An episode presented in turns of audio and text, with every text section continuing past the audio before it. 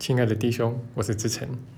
在今天的这集录音中，我想来跟你聊一聊屋漏偏逢连夜雨。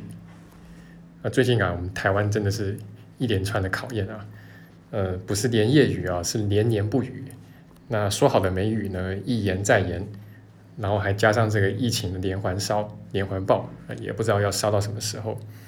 那这个好像还不够似的，还搞一个分区停电来给你凑热闹。那其实，我们在学宽恕、学奇迹的过程，就很像是这个样子。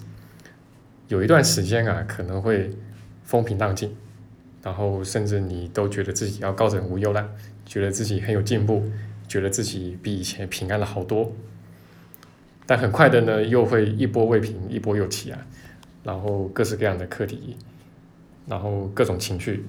此起彼伏。那甚至你会深深的去自我怀疑，就是我的奇迹、我的宽恕、我的平安到底都学到哪里去了？好像一夜之间又回到了几年前的那个自己的那种感觉。那其实凡此种种，都是相当正常的一个过程。就像我们知道一个国家它的经济有在运转，然后有在提升的时候，那总体来说，它的股市也会持续的有所上扬。但是在这个股市上扬的过程中呢，它肯定会有高高低低嘛，甚至有的时候可能会疯狂的大涨，在一年之内涨破100%，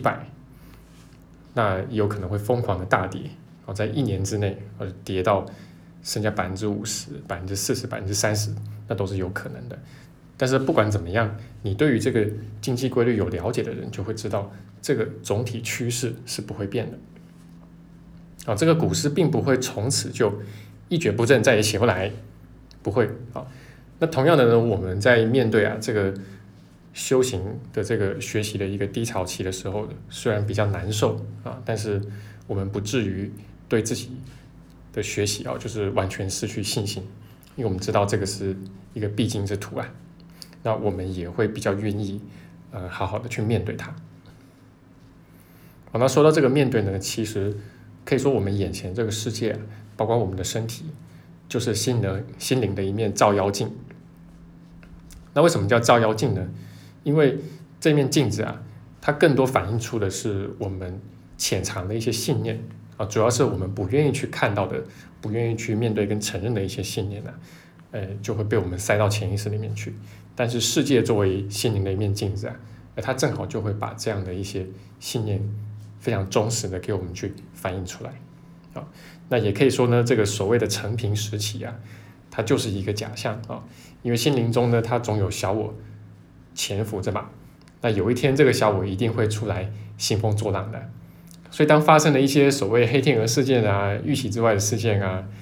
发生了一些这个天灾人祸啊，这个其实也都没有什么好奇怪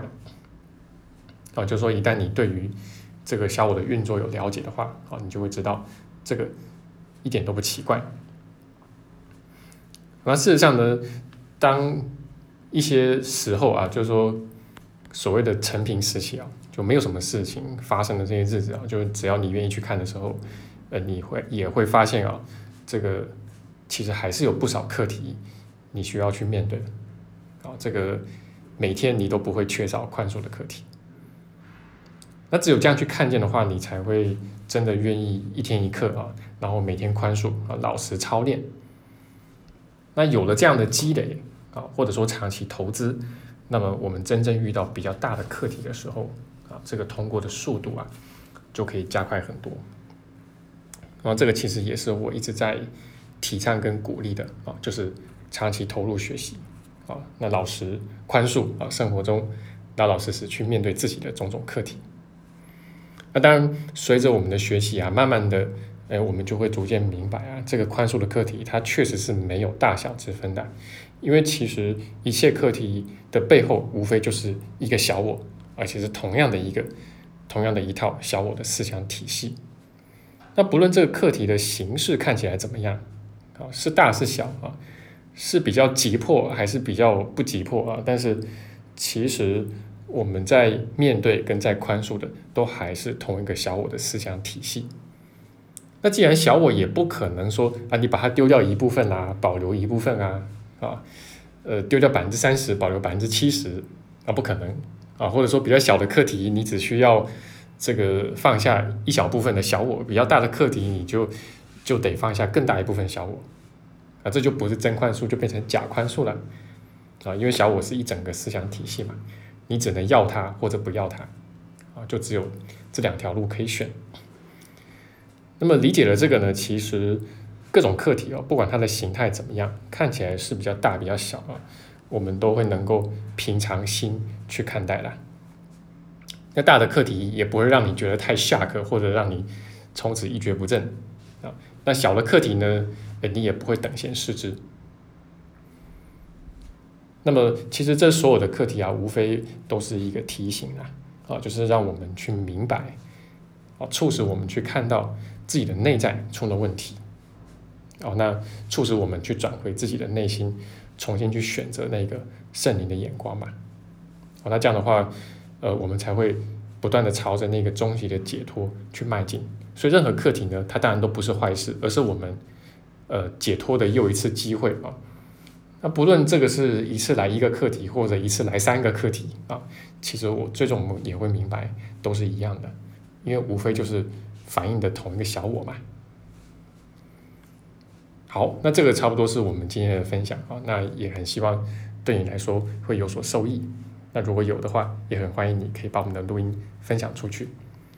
好，那最后呢，我们也广告一下啊，就是我们月底呢的这个线上工作坊啊，要强调线上2个字啊，那么即将开跑啦。那我自己也进入了这个备课的一个状态啊。那我们这次工作坊的这个主题呀，非常的应景啊，就是投资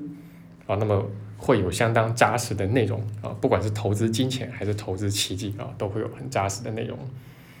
那恰好对应上近期啊，就台股大涨啊、大跌啊，像是在坐云霄飞车一样的啊。那我们怎么去看待呢？那奇迹课程会给我们答案。